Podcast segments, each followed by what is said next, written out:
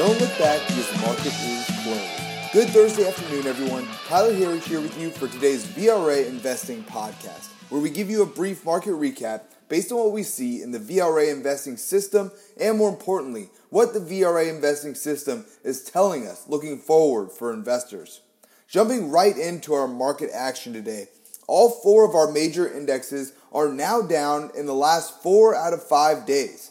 But we are continuing to see an important trend here of strong closes, as we are seeing buying in what is called the smart money hour, which is the last hour of trading, helping our markets to continuously finish off of the lows of the day, which is a very bullish sign. And once again today, we saw a strong finish off of the close and a rally into the end of the day.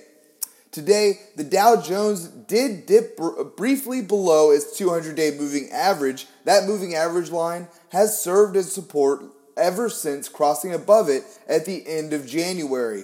We were ra- able to rally though to finish above the 200 day moving average before the close of the day. The Dow did finish down 1.11% to 25,490.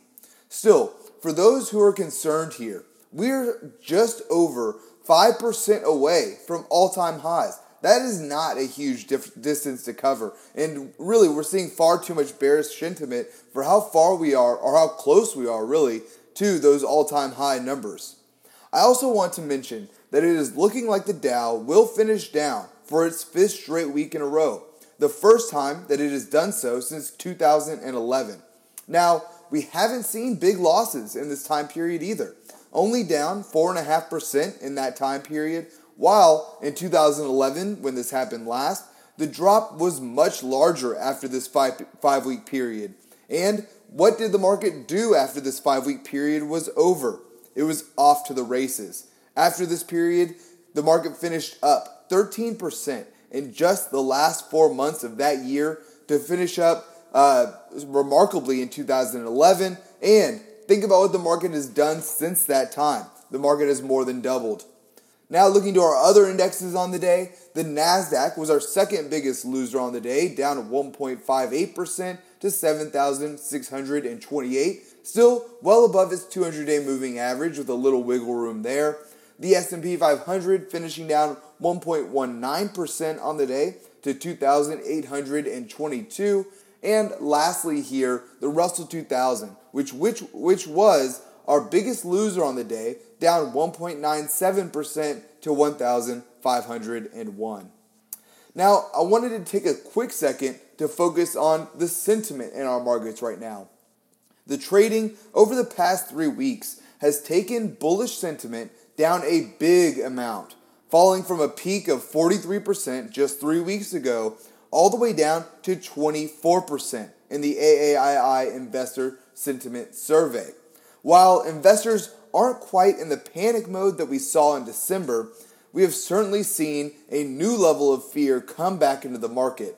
Now, as we've said here at length, this is just not how market tops happen for those calling for recession fears or a stock market crash. The market wants to get as many people in as possible before we see a serious reversal, and we just haven't gotten those numbers. Once your Uber or Lyft driver is recommending their favorite stock tips, then we will know to be concerned. Let us know if you start getting these recommendations from a driver. We certainly have not seen them. Now, remember, like I said earlier, we are still just 5% away from all time highs in most of our indexes. So, to have this level of bearish sentiment in the market is actually pretty remarkable, far too bearish in our view now. But looking at our internals on the day, we did not get the movement that we were looking for here, as all of our internals did come back negative. Advanced declines came back with 1,729 advances to 6,858 declines, so nearly 3 to 1 negative. New highs to new lows, similar both there, just over 2.5% negative, uh, or 2 to 2.5 to 1 negative, excuse me, with 232 new highs to 560 new lows. And lastly, up down volume came in negative, about 3 to 1, but it wasn't a huge volume day here. And I want to note that on the previous sell offs that we have seen, whether it be December or before that, we saw those downside moves on much heavier volume. So, still an ugly day for our internals, but positive to see light volume on the day.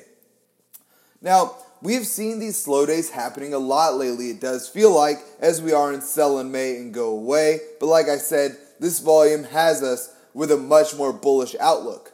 Turning to our sectors on the day, we only had two out of our 11 sectors come back positive, with utilities and real estate finishing positive on the day. I do want to point out, though, that the Dow Jones utilities are actually at new all time highs right now, making a new all time high today. So, it's good to see that we're still getting some new all time highs out there, even if it is a defensive sector like utilities. We did see some big losses on the downside, however, as the energy sector finished down 3.13% as oil was hit hard today. More on that in a second. Followed by tech, industrials, and materials, all finishing down more than 1.5% on the day. On the technology side, it has been a rough time for chip stocks here. The semiconductors have been hit hard, down over 15% since the end of April when it was at its highs. A lot of this to do with the antitrust ruling recently on Qualcomm, which is continuing to drag Qualcomm down, along with some other names as well. But we do continue to like the semis here and could be a great buying opportunity, as we should hopefully get some relief here pretty soon on the China trade war news, although it is looking pretty uncertain out there right now. Finally, on the day, precious metals catching a little bit of a bid, still nothing remarkable. Gold now up 0.71% so far on the day to 1,283. Silver up slightly more at 0.89% to 1457. Copper up a smaller 0.19% to 268 a pound. Now, oil was our big mover on the day, down a big 5.31% as of, as of this point on the day. It's our biggest single day of losses so far for oil on the year over some demand concerns out there, falling more than $3 a barrel right now and breaking below its $60 a barrel mark to 58.15. Folks, that's all that we have time for here today. Please be sure to, to subscribe to receive our VRA podcast in your inbox at the end of trading every day. You can do so at VRAinsider.com slash podcast. Thanks again for tuning in. Until next time, as always, we'll see you back here tomorrow for the close.